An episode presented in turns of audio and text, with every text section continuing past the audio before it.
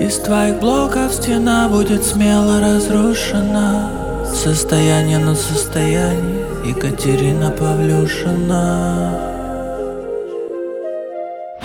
Никогда в жизни не знаю ни одного человека, у кого есть либо свободное время, либо свободные деньги. Никого не знаю, ни одного, особенно деньги. Гипнотизируем, программируем себя на какую-то жизнь, слушая ту или иную песню. Когда моей дочке было 3 недели, муж сказал, что он дойдет на 20 минуток, больше я его не видела. Наблюдая за тобой, видишь такую жизнь, я ее называю «жизнь миллионера на пенсии». Мир пластилиновый, вот сколько ты туда всего засунешь, только в нем и будет. Мои доходы множатся, все как надо сложится. Я знаю, что Вселенная мой самый лучший друг. Все это я рассказываю для того, чтобы вы после этого подкаста пошли и посмотрели, сколько стоит ваша мечта. И это прям очень важно, девчонки, услышать, потому что... Подкаст «Состояние на состояние». Здесь тебя ждут вдохновляющие истории женщин, которые смогли выйти из достигаторских сценариев жизни и научились создавать деньги легко, на любимом деле и помогая при этом людям. Есть ощущение, что когда-то давно нас всех дружно запрограммировали жить отложенную жизнь. Вот сейчас я закрою ипотеку, и тогда начну путешествовать. Вот сейчас я подниму на ноги бизнес, и вот тогда у меня появится время на хобби и увлечения. Вот сейчас дети подрастут, и я наконец-то смогу заниматься любимым делом. Вот только это сейчас все сдвигается и сдвигается и сдвигается. Удовольствие в жизни, к сожалению, так и не наступает. И лишь немногим людям удалось сломать эту настройку в своей голове и выйти, собственно, в тот слой реальности, где можно уже сейчас. И можно без каких-либо причин на то, а просто потому, что хочется. И сегодня гость моего подкаста именно такой человек. Гипнолог, автор книги «Теория пузыря», 2-я в России по аффирмациям, хотя я не знаю тогда, кто первый, певица, исполняющая вот правда искренне самые странные песни, которые я слышала, но которые я бесконечно включаю у себя дома, которые хочется слушать, подпевать, танцевать под них, потому что невероятно заряжают. У нас в гостях сегодня Марина Мэриджейн. Марина, привет. Привет. Я правда очень рада тебе сегодня, потому что ты правда тот человек, который очень сильно расширяешь, наполняешь, транслируя просто даже свою жизнь. Скажи, пожалуйста, есть ли тебе что добавить, может быть, в твое представление? Я знаю, что у тебя еще скоро стартует твой обучающий курс «Я гипнолог», «Я богатый гипнолог». И мне хочется, чтобы сразу девчонки знали о способах касания с тобой, поэтому давай тоже немножко расскажем об этом курсе. Спасибо. Не ожидала даже, что мы про это тоже поговорим. Ну да, я вижу даже высшей точкой своей реализации не то, что я сама гипнолог и работаю один на один с клиентом, помогаю ему разобраться в его программах, а то, что у меня есть суперспособность притягивать к себе очень талантливых женщин, специалистов, не только женщин, но еще и мужчин. Короче, безумно интересных людей. И, наверное, так работает моя базовая энергия суда для тех, кто в теме архетипов. Вот. Поэтому мне нравится создавать обучающие курсы. И вот новый, который будет стартовать, это обучение на гипнологов, где я по факту помогаю человеку стать проводником. Даю инструмент, с помощью которого он может приобрести помогающую профессию и работать с другими людьми. Очень круто. И у меня сразу, знаешь, возникает вопрос «гипнолог». Это очень интересно, на мой взгляд, это еще не так популярно, скажем так, да, в нише помогающих профессий. При этом это очень сочетаемо с твоей внешностью, какой-то манкостью на уровне энергии. Когда я проходила твои марафоны, а я их проходила, меня просто невероятно пленили заставки, где у тебя там где-то змея или еще что-то. Я думала, господи, насколько это органично вписывается в твой образ. Но при этом все равно есть, знаешь, какой-то такой старый образ гипнологов, когда ты сразу представляешь цыганку, которая каким-то маятником тебя гипнотизирует, забирая то, что у тебя имеется. Можешь немножко поподробнее рассказать, как ты вообще пришла в эту сферу, как ты здесь оказалась? И какой потенциал ты в этом тоже видишь? Сразу отвечу на вопрос про потенциал. Сейчас все больше исчезает профессий каждый день. Искусственный интеллект заменяет ряд профессий, много чего уходит с рынка, но чего никогда не сможет заменить машина, так это креатив, наверное, и работу с бессознательным. Даже, наверное, больше работу с бессознательным. Все-таки у искусственного интеллекта нет души. Вот, поэтому все, что касательно работы с душой, и актуально, и только будет набирать популярность, и будет развиваться. Поэтому считаю, что гипнолог — это профессия будущего. Почему я в этой профессии? Потому что я сама всегда была в активном поиске инструментов работы с собой. Я очень давно в терапии, с детства увлекалась разными религиозными течениями, все узнавала, как что устроено, зачем я здесь, кто я. Вот как-то меня всегда фоном сопровождали эти вопросы.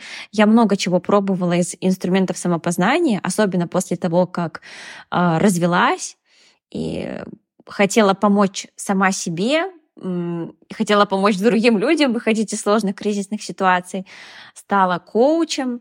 И, в общем, с тех пор я как-то активно искала разные инструменты самопознания. И вот примерно в 2019 году у меня был первый опыт погружения в регрессивный гипноз. Мне тогда показалось, что это какое-то чудо чудесное, и это что-то невероятное. Но тогда у меня было убеждение, что этим могут заниматься только избранные люди, у которых есть какие-то сверхспособности, третий глаз. В общем, я себя к таким людям не относила, поэтому я подумала, очень интересно, круто, что этим кто-то может заниматься, но это кто-то точно не я.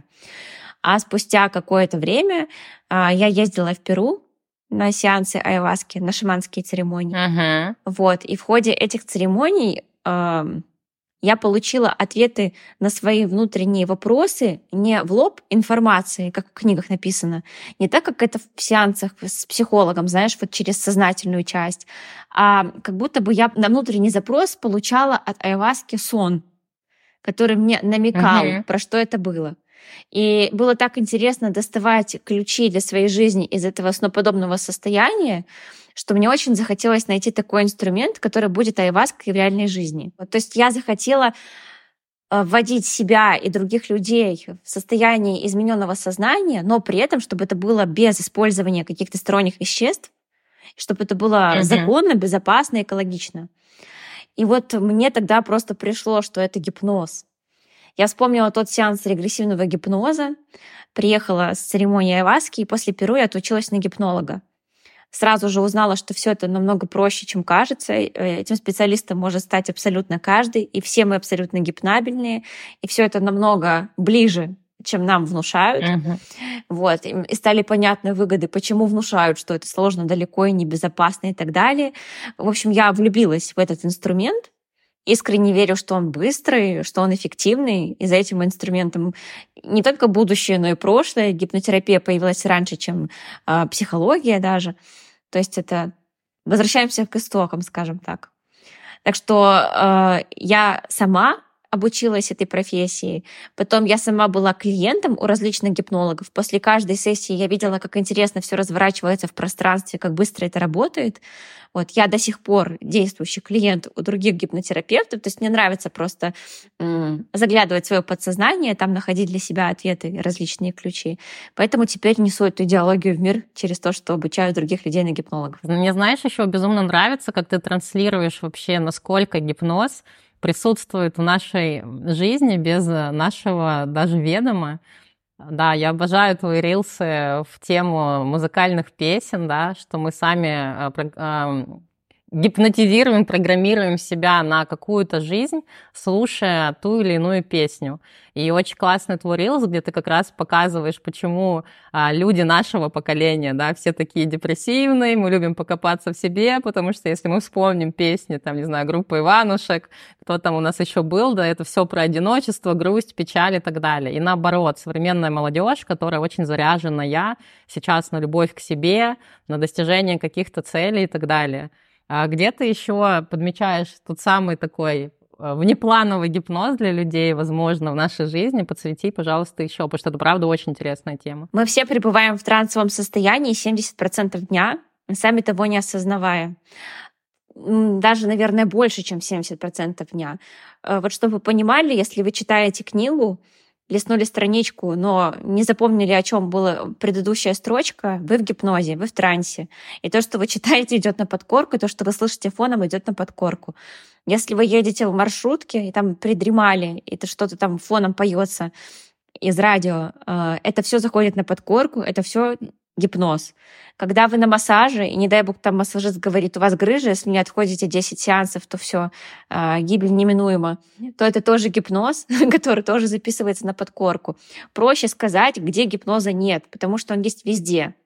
Гипноз в церкви, гипноз в СМИ, гипноз в рекламе. Каждая песня — это гипноз. Не только мои, а абсолютно каждая. Просто понимая это, я стала писать песни программирования. Вот. Некоторым кажется, что мои песни — это гипнозы, а другие песни — это песни. Нет, каждая песня — это гипноз.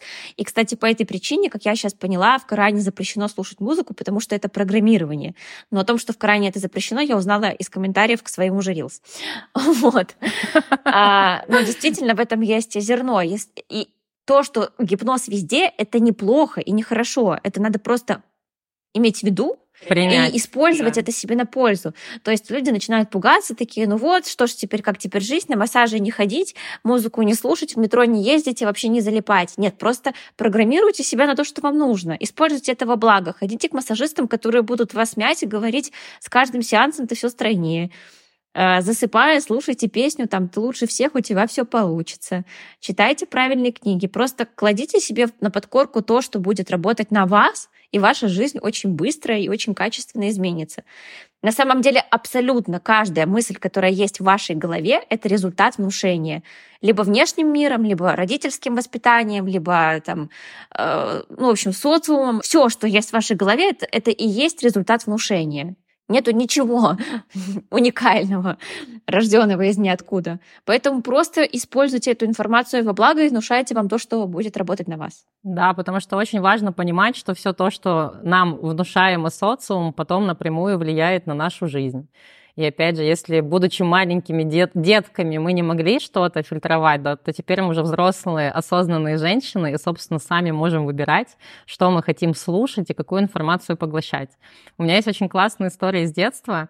Моя мама, я не знаю, где она взяла это в те времена, потому что я предполагаю, что тогда не пропагандировалась так идея еще позитивного мышления, но она где-то взяла детский стишок, который регулярно читала мне перед сном. Он звучал следующим образом.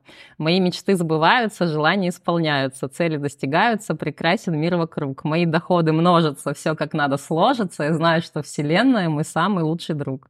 И вот представляешь, этот стих, он со мной реально, наверное, лет с 5. И более того, мама как-то умудрилась мне заложить идею о том, что его нужно произносить тогда, когда мне страшно, тревожно, мне кажется, что у меня что-то не получится. И наоборот, вот в такие особенно яркие эмоциональные моменты, чтобы вот это все усилить и пропустить через себя.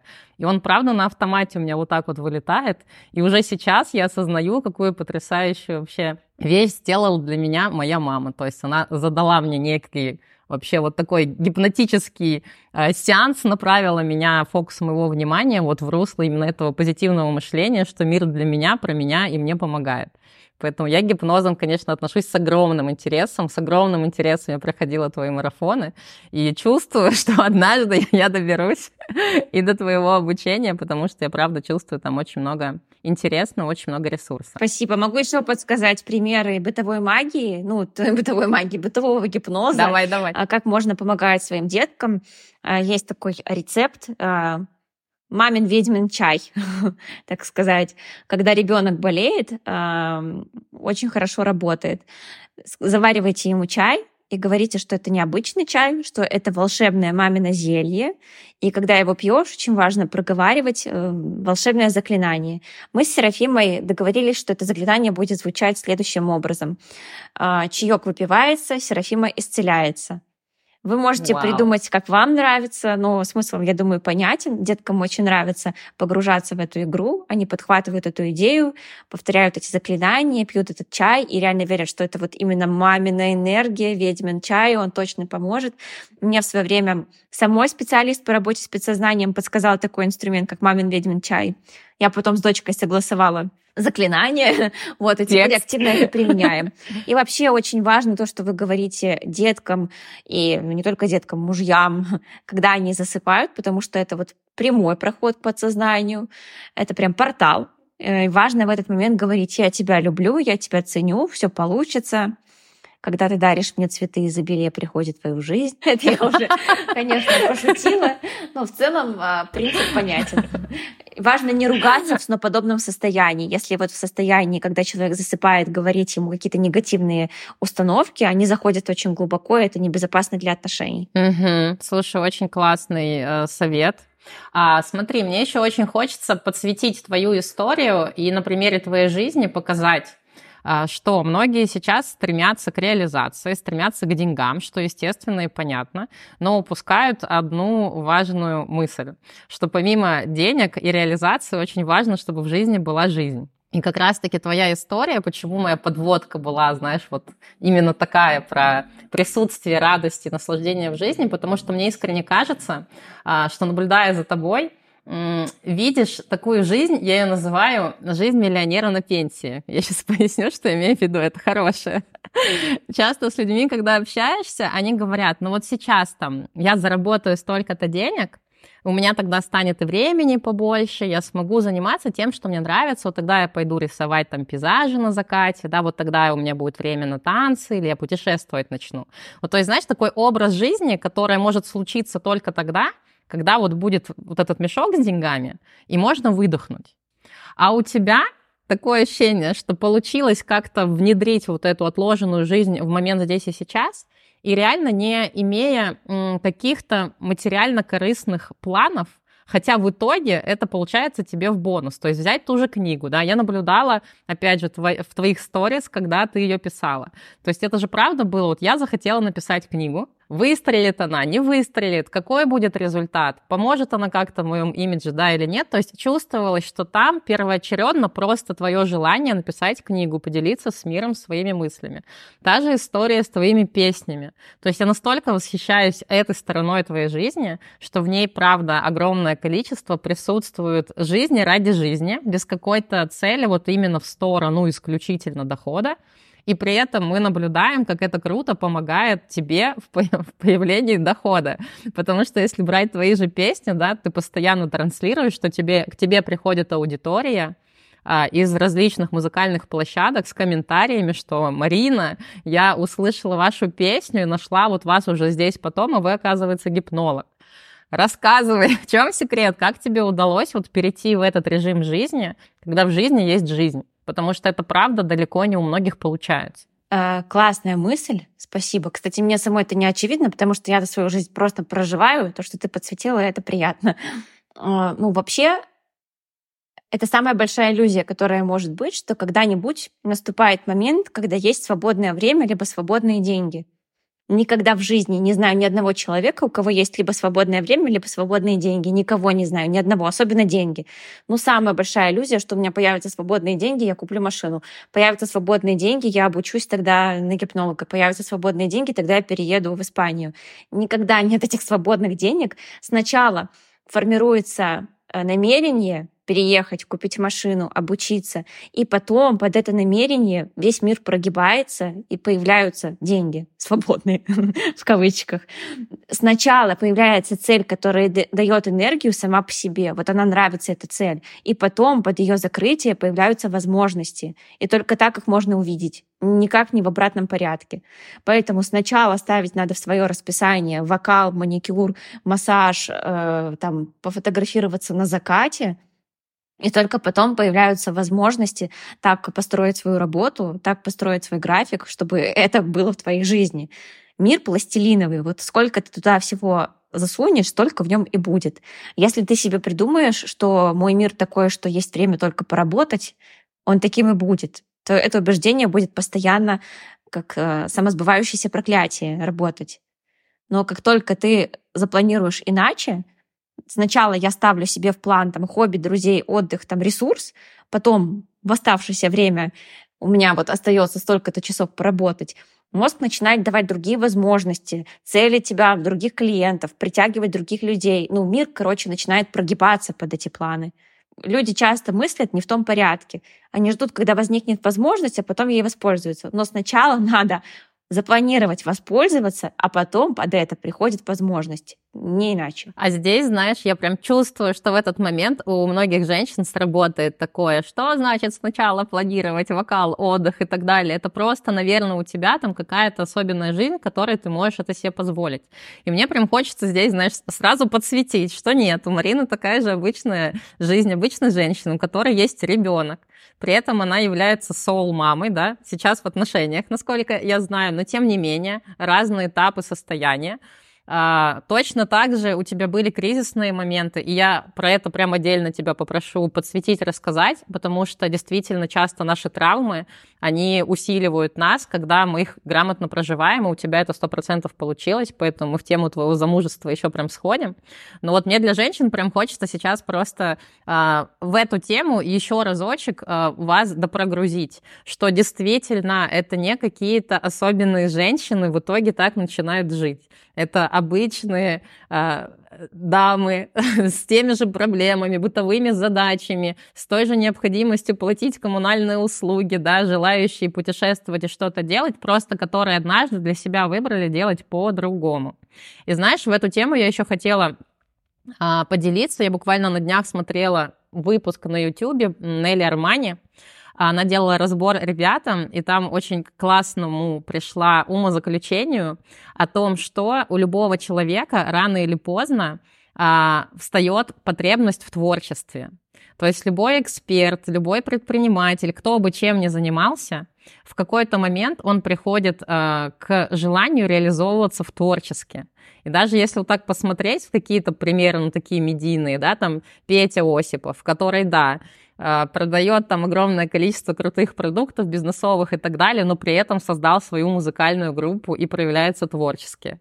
Там Саша Белякова, да, которая тоже про бизнес, но при этом вот, то есть прет вот эта необходимость проявляться через какое-то творчество. И я прям вспомнила пирамиду Маслоу в этом контексте и полезла смотреть, потому что когда-то очень давно я училась на социолога, мы там ее много рассматривали, и я реально полезла смотреть, а что же там на этой верхушке, и было удивительно, что как раз-таки вот это проявление свое какое-то вот такое яркое, творческое, это то, к чему мы все стремимся и в чем мы получаем вот эту чистую энергию, которую легко потом можно направлять в свою работу. Потому что часто девчонки, особенно помогающих профессий, им кажется, что вот я туда вкладываюсь, и оттуда же я должна в таком же размере получить обратную связь и наполниться. А так бывает не всегда, потому что есть разные этапы в работе, да, например, там, если это какой-то запуск какого-то продукта, наставничества, то мы сначала очень много-много туда вкладываем, и нам нужно в этот период где-то брать энергию, а энергию мы можем брать с совершенно других сфер нашей жизни, и когда мы зациклены только на работе, и у нас нету того, чего нам нравится в жизни в целом, то действительно сил хватать и энергии на свою реализацию их просто не будет, поэтому не забывайте, пожалуйста, качать сферы своей жизни равномерно. Отлично. Марин, расскажи, пожалуйста, свою историю, если это уместно, если тебе об этом, мне кажется, уже очень легко говорить, и наоборот, это прям твоя сила и точка опоры, твою историю с бывшим мужем. Да, без проблем. Просто устала ее рассказывать, везде ее рассказываю, но понимаю, что для новых людей... Она важна. Она важна, да, потому что, возможно, действительно есть иллюзия, что... Но это вы там, блогеры, нифига не делаете. Вот если бы, как я видела картинки, я проверила на себе, действительно можно успевать и ходить в тренажерку, есть авокадо, тосты, и медитировать, и ходить на маникюр. Секрет этих людей в том, что они не работают. Ну, то есть видела такие всякие приколы, реально есть такая иллюзия. Это не совсем так. Моя история такова. Я, получается, вышла замуж, потом сразу же, будучи замужем, забеременела, то есть опережая какие-то возможные мнения. Это там не был брак по залету. Вот. Но когда моей дочке было 3 недели, муж сказал, что он дойдет на 20 минуток. Больше я его не видела. Сейчас уже 7 лет, как мы не виделись. Он забрал мою машину, забрал все деньги и уехал в другую страну. Таким образом он развелся. Сейчас мы с ним общаемся. То есть я разведена по документам с пропавшим без вести, потому что он больше не возвращался в границы страны, в которой мы жили, Беларусь. Угу. При этом он жив, здоров, женат, у него еще 2 других детей. В этом году он уже поздравил дочку с днем рождения, они там начали как-то общаться, очень сильно за них рада. То есть как бы хэппи-энд случился. Но тогда, конечно, для меня это был стресс. То есть он мало того, что не предупредил меня, вот просто взял, свалил, еще и забрал то, что было, и как-то все это свалилось таким снегом на голову, я была не готова. Плюс, когда я выходила замуж, у меня была такая достаточно инфантильная позиция. Я думала, главное просто выйти замуж, и дальше разберемся. А деньги тоже у меня же есть муж, он как-то разберется. А что я вот ребенка рожу, а вот это все на нем. То есть я пыталась как-то все скинуть, всевозможную ответственность с себя.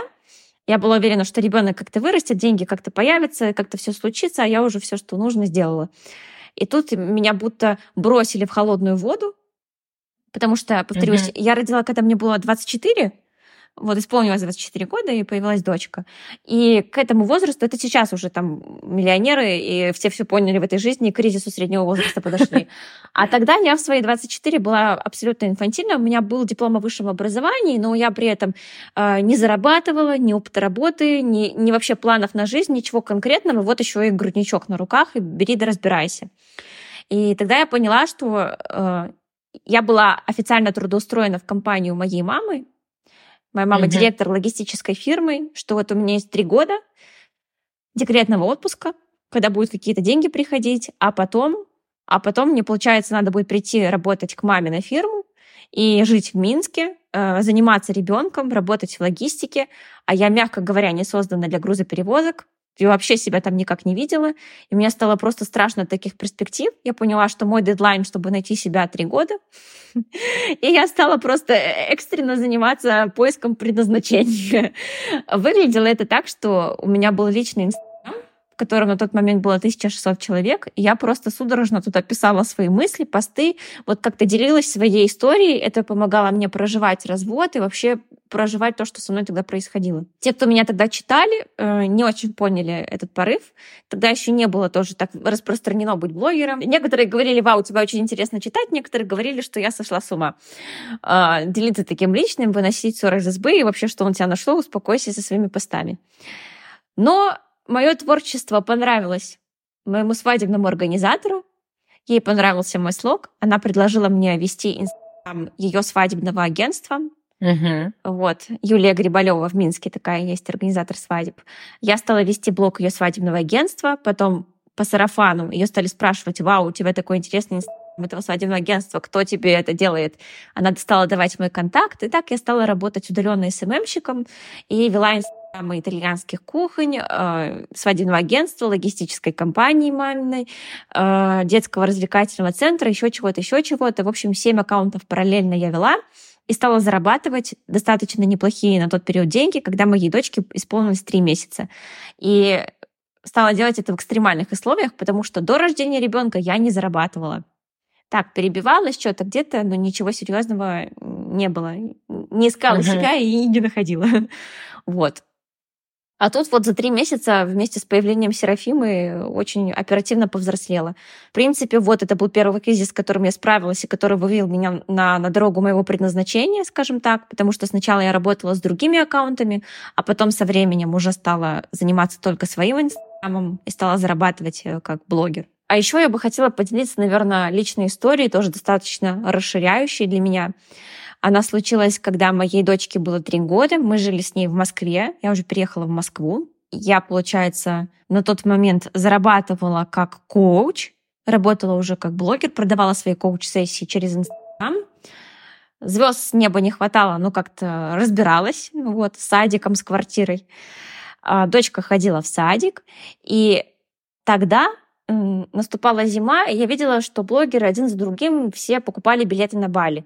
Я смотрела на это как на картинку какой-то нереальной, идеальной жизни. И тоже словила себя на том, что когда-нибудь я буду очень богата и тоже смогу улететь на Бали. Это же так прекрасно, это же остров, это же какая-то другая реальность. Вот когда-нибудь я смогу с ней соприкоснуться. И мне стало просто интересно, сколько вообще стоят билеты в это сказочное место. Потому что часто нам кажется, что наша мечта стоит каких-то вообще невозможных денег. Мы даже не гуглим, сколько. А я посмотрела, зашла на Авиасейлс, билеты на Бали, 2 билета с ребенком без обратного пути стоили 50 тысяч рублей. У меня на тот момент на карте была 51 тысяча. И я просто не думая купила билеты. Вылет был через 10 дней. То есть у меня осталась на карте 1 тысяча, но у меня были билеты на Бали. И для меня это были билетами просто в новую реальность. Я была просто, простите, от того, что, оказывается, улететь на Бали с ребенком для меня реально даже сейчас. Да, у меня осталось 1000 на карте, но у меня есть билеты на Бали, я богата. Ну, для меня это было просто проходным билетом в другое измерение. И на этой энергии за 10 дней я там экстренно распродала все свои продукты, выписала все свои ресурсы, которые у меня есть. На Авито напродавала старые вещи. Короче, я прям включилась. Заработала на то, чтобы закрыть вопрос квартиры, чтобы держать место в московском садике. Мы прилетели на остров, и на моей карточке по прилете было 7 тысяч рублей. Этого хватило, чтобы взять такси, доехать до гестхауса. В гестхаусе я хозяину сказала, что я заплачу потом, когда буду выселяться.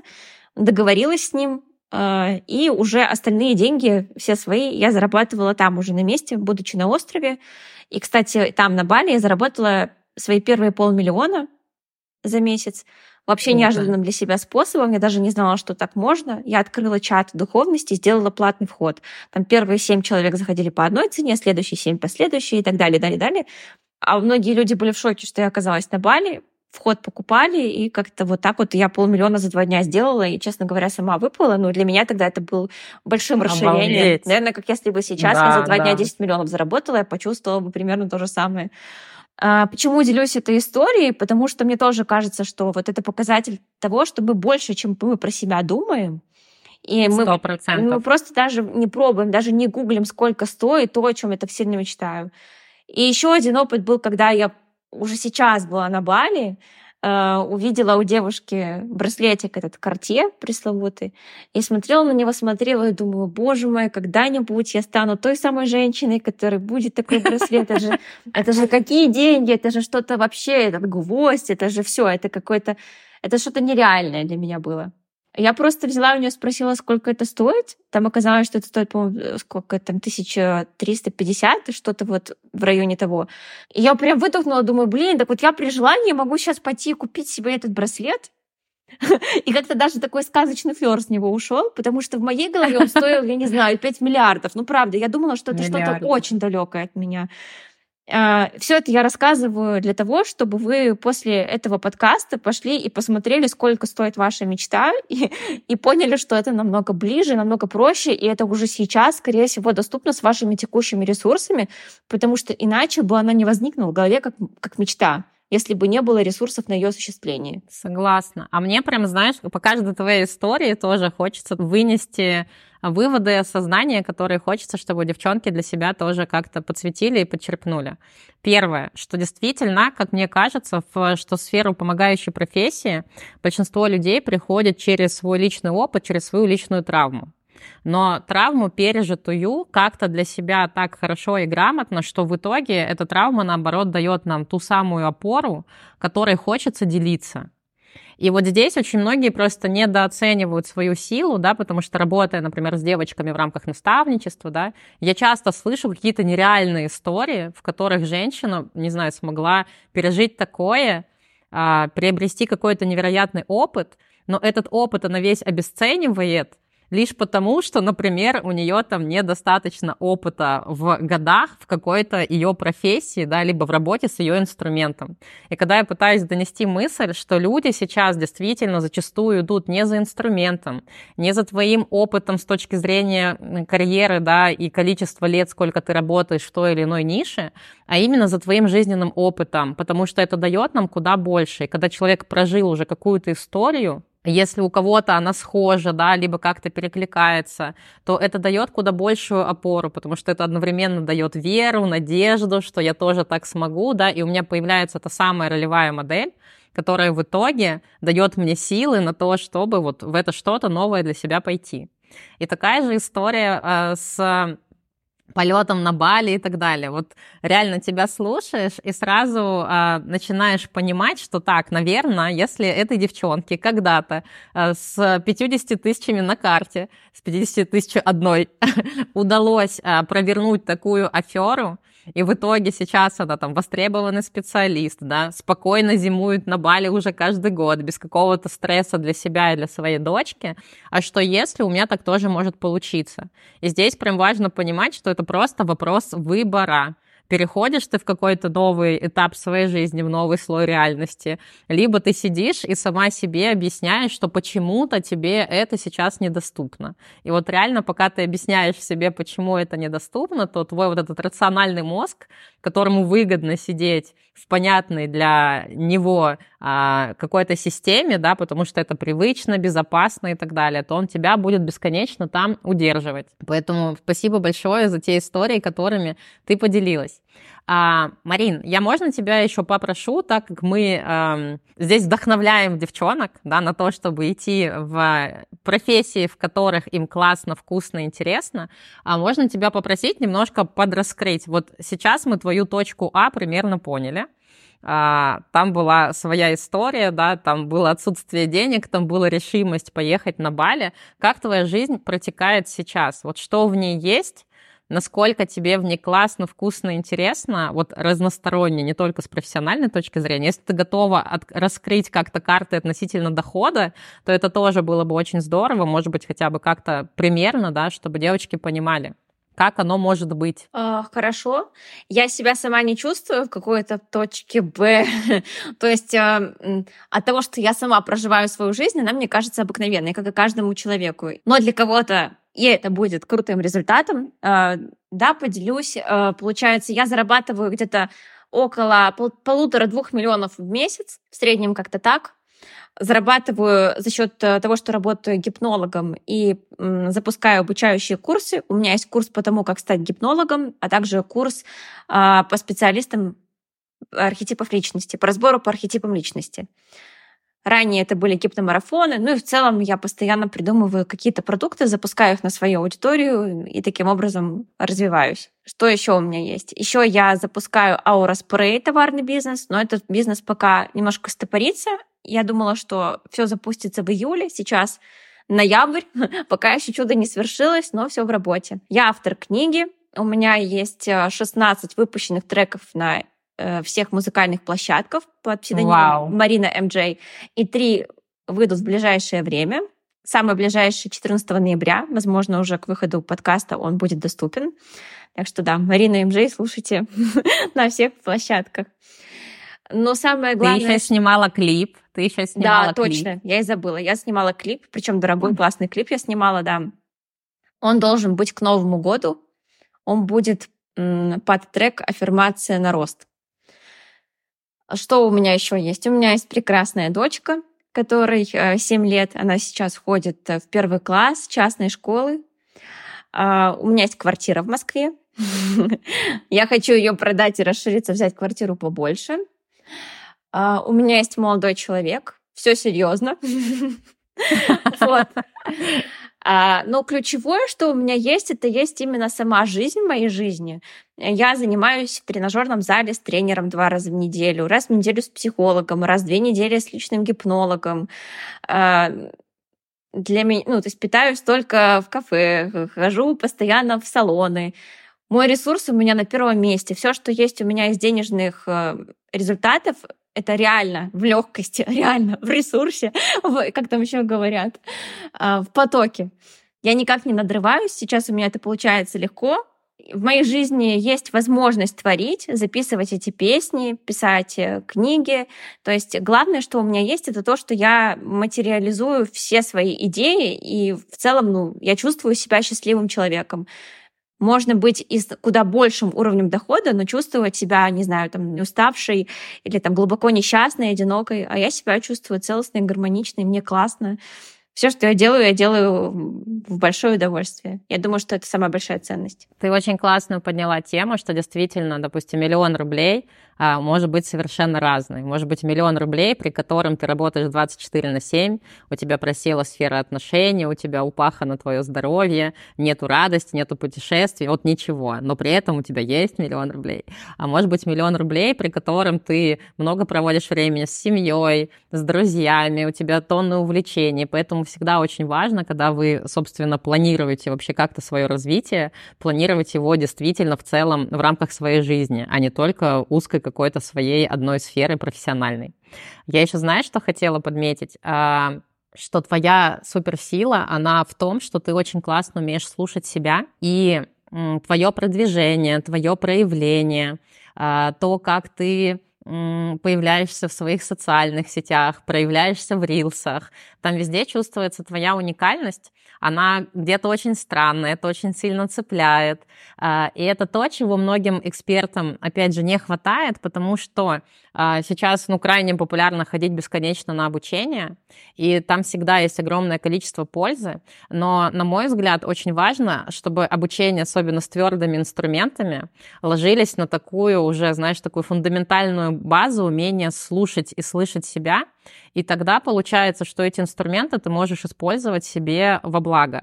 Потому что, например, тебе, не знаю, сказали, что вау, сейчас классно продвигаться через Телеграм, да? И ты такая, так, себе примерила, мне там нравится, прикольно, интересно, да, давай. А не так, когда тебе сказали про Телеграм, тебя все трясет, ты не понимаешь, что там делать, да, и у тебя исключительно сопротивление идет. А у тебя этот навык очень прокачан. Это тоже благодаря гипнозам, либо, может быть, есть еще какие-то секреты вот твоего слышания, как вообще отличать, где это то, что хочешь ты, где это какие-то общепринятые представления, как надо жить. Конечно, как гипнолог, который продает обучение на гипнолога, сейчас должна сказать, что это благодаря гипнозу. Но вообще, на самом деле, всегда развивалась в холистическом подходе. Помимо гипноза, я же говорю, в моей жизни есть тренировки с тренером, есть вокал, есть психолог, есть телесный терапевт, с которым я раз в неделю работаю. В моей жизни есть еще очень много кого и много чего. И все это вкупе формирует меня, как личность, помогает слышать себя. Почему я слепо не копирую чужие схемы или чужие инструменты? Наверное, потому что мне повезло, что у меня настолько сильный контакт с моим телом и душой, что я просто не могу скопировать. Мне буквально так плохо от того, что я выражаю не себя, говорю не свое мнение, делаю не как я выбираю. Мне настолько это невыносимо, что я просто не могу иначе. Наверное, если бы я могла иначе, я бы тоже кого-то копировала, но у меня это прям физически не получается, я не выношу. То есть я не могу писать, снимать сторис по чужим сценариям. Для меня это невыносимо. И точно так же, как я не могу снимать сторис по чужим сценариям, я не могу пойти там работать в найме на чужую мечту, я не могу транслировать не свои смыслы. Я могу рекламировать людей, которые реально мне близки по отклику, но если мне человек не близок и мне не нравится, я не смогу ни за какие деньги это прорекламировать. А если смогу, то я потом заболею и столько же денег потрачу на свое восстановление. То есть у меня настолько сильный просто контакт, видимо, со своим духом, что по-другому не получается. Вот и все. Интересно. Еще хотела у тебя как раз спросить, ты затронула тему, да, что там не могу писать, снимать сторис по чужим сценариям и так далее. Расскажи, пожалуйста, немножечко внутрянку своей работы. Ты работаешь одна, либо у тебя есть команда, может быть, помощник, еще кто-то, чтобы, опять же, понимать, вот тот уровень дохода, на который ты вышла в своей профессиональной деятельности, ты делаешь его только своими руками, либо у тебя вот есть еще люди, которые тебе помогают? Не, я не делаю это своими руками, у меня есть команда. Мои руки — это блог. То есть я делаю только ту работу, которую хочу делать. Всю остальную работу я делегировала, которая мне не нравится. Но тоже, если вы только начинаете, то тут немножко плохая новость. Придется пару кружочков проделать все самостоятельно, чтобы хотя бы понимать, что делегировать и сколько за это можно заплатить, и оценить качество выполненной работы. То есть не разобравшись, делегировать не получится. Сначала надо самому пойти пару кругов ада, заработать первые деньги, а потом уже строить команду. Это моя такая идеология. На данный момент моя задача качественно вести блог, быть блогером по большей части. Я транслирую свои смыслы, делюсь своим опытом, рассказываю про то, как я мыслю, как я живу. В принципе, я реально транслирую свой путь и делаю достаточно профессионально и качественно.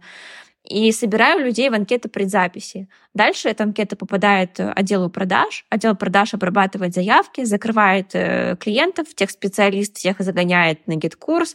Там люди проходят обучение. У меня на самом обучении на гипнологов работает очень сильный регрессолог, который является регрессологом много лет и намного больше опыта, чем у меня. То есть уроки записаны от моего лица. Я сама провожу некоторые эфиры, но практику гипноза проводит гипнолог, который посвящает этому больше свою жизнь, чем я. Вот, так что в моей команде и наставник-специалист, и отдел продаж, и техспециалист, и сейчас еще есть курирующий продюсер, который помогает усилить запуск, помогает там создать воронки, презентации. Ну, в общем, вот эта вся скучная рутинная работа, она делается чужими руками, я здесь только контролирую процессы.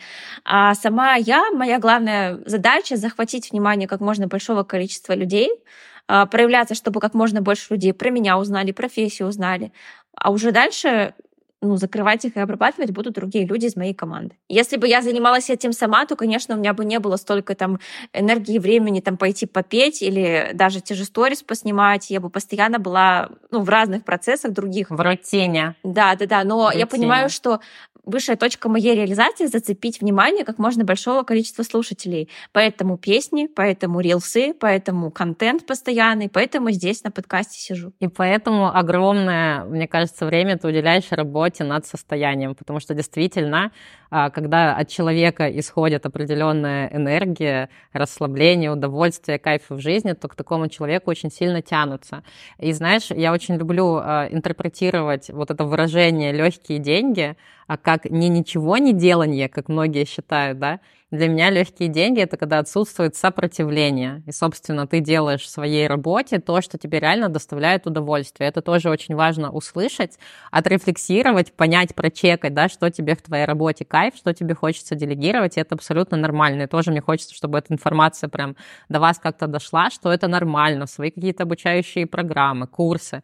Добавлять других специалистов, расширять, тем самым давая возможность и вашей аудитории получить еще больше, шире знания, более там качественные, дополнительные касания еще с какими-то специалистами, их полем и так далее, и при этом вот являться таким лицом бренда своего, да, своего продукта, и не нужно пытаться быть сразу всем маркетологом, СММщиком, бухгалтером, самим специалистом помогающей профессии, да, и в итоге очень уставшей женщиной. Я могу еще тоже прокомментировать, что очень важно относиться к своему обучающему продукту как к своему ребенку.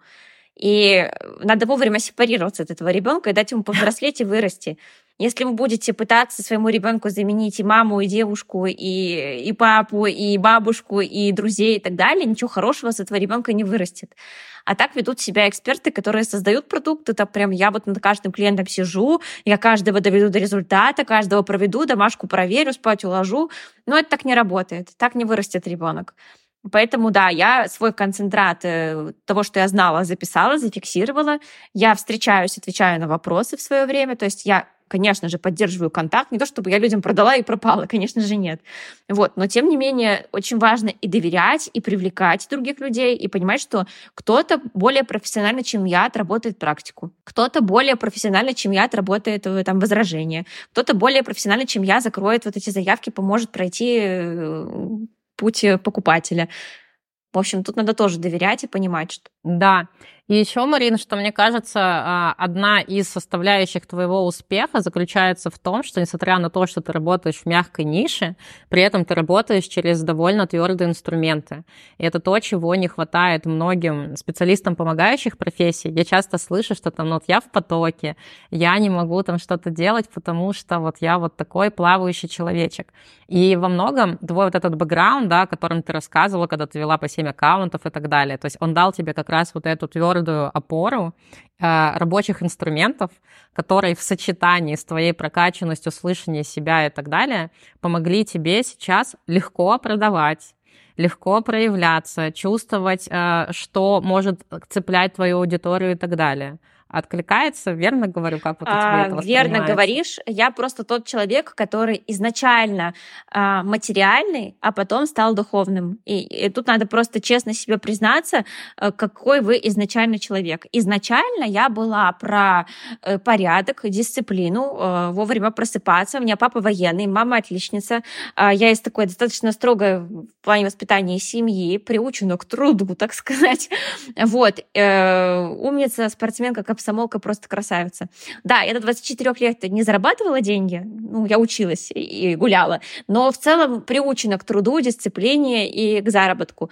Поэтому, когда ко всему вот этому своему стремлению пахать, работать, чего-то добиваться, добавился навык держать состояние, расслабляться, держать границы, делегировать, добавилась вся вот эта духовная составляющая, а я считаю, что работа с состоянием — это и есть духовная составляющая, вот тогда я пришла к большим деньгам, ну, к большим результатам и к квантово другому качеству жизни. Но если вы базово прекрасно слышите себя, расслабляетесь, если вы базово там умеете чувствовать пространство, у вас очень хорошая связь с тонким миром, то ваша зона роста как раз-таки научиться дисциплинировать себя, ставить себя в какие-то ограничения, ставить себе рабочие часы, развивать себя как проект. То есть у вас немножко другая зона роста, и есть смысл в нее пойти.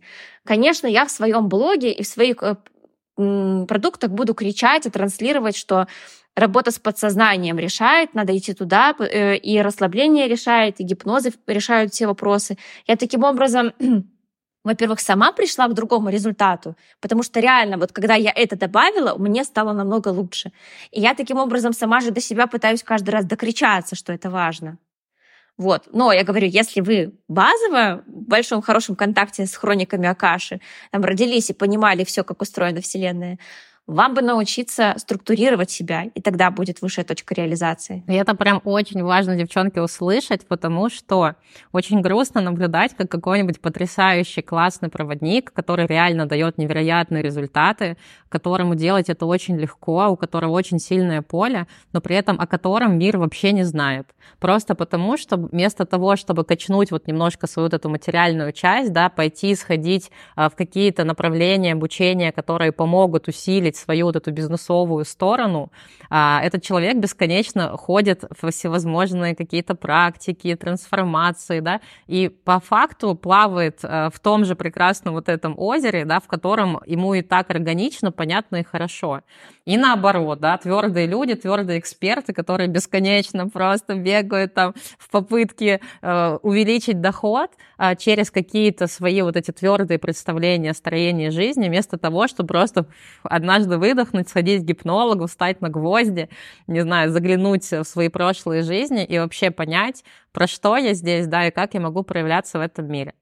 Марин, мне кажется, очень интересный сложился подкаст, очень много всего расширяющего. И в финале я всегда прошу дать такие, знаешь, советы, рекомендации, исходя из твоего опыта жизни, буквально в 2-3 словах, что в первую очередь специалисту помогающей профессии, на что нужно обратить внимание для того, чтобы действительно в этой сфере реализоваться вот так вот полноценно, целостно, чтобы в итоге наслаждаться жизнью и делать то, что тебе в удовольствие, при этом иметь хороший доход.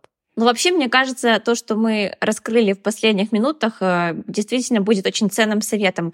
Объективно посмотреть на то, про что вы, из какого вы теста, и, основываясь на этом, поставить себе какие-то цели, задачи и намерения. То есть, если вы видите, что вы сама по себе достигаторша, вы много работаете, пашете как лошадь, там все сама за всех и так далее, поставить себе цели в противоположную сторону. Не добавить себе еще 5 клиентов, чтобы точно наверняка вот к Новому году заработать, а поставить себе цели, делегировать какие-то задачи, поставить себе цель ходить там 4 массажа в месяц минимум, поставить себе цель пойти там на танцы, попутешествовать, поставить цель в другую сторону. Если вы и так сейчас слушаете все это, попивая джус и думая, вот очередной день прошел, когда я не смогла ничего заработать, видимо, опять Вселенная не дала. Вот, предлагаю поставить другие цели. Здесь предлагаю поставить себе цель за неделю заработать 10 тысяч рублей новым способом. И прям раскачать свою финансовую жилку, бизнесовую мышцу, подумать, как я могу быть проактивной, кому я могу предложить какую услугу, как я могу заработать, немножко поработать в этом направлении.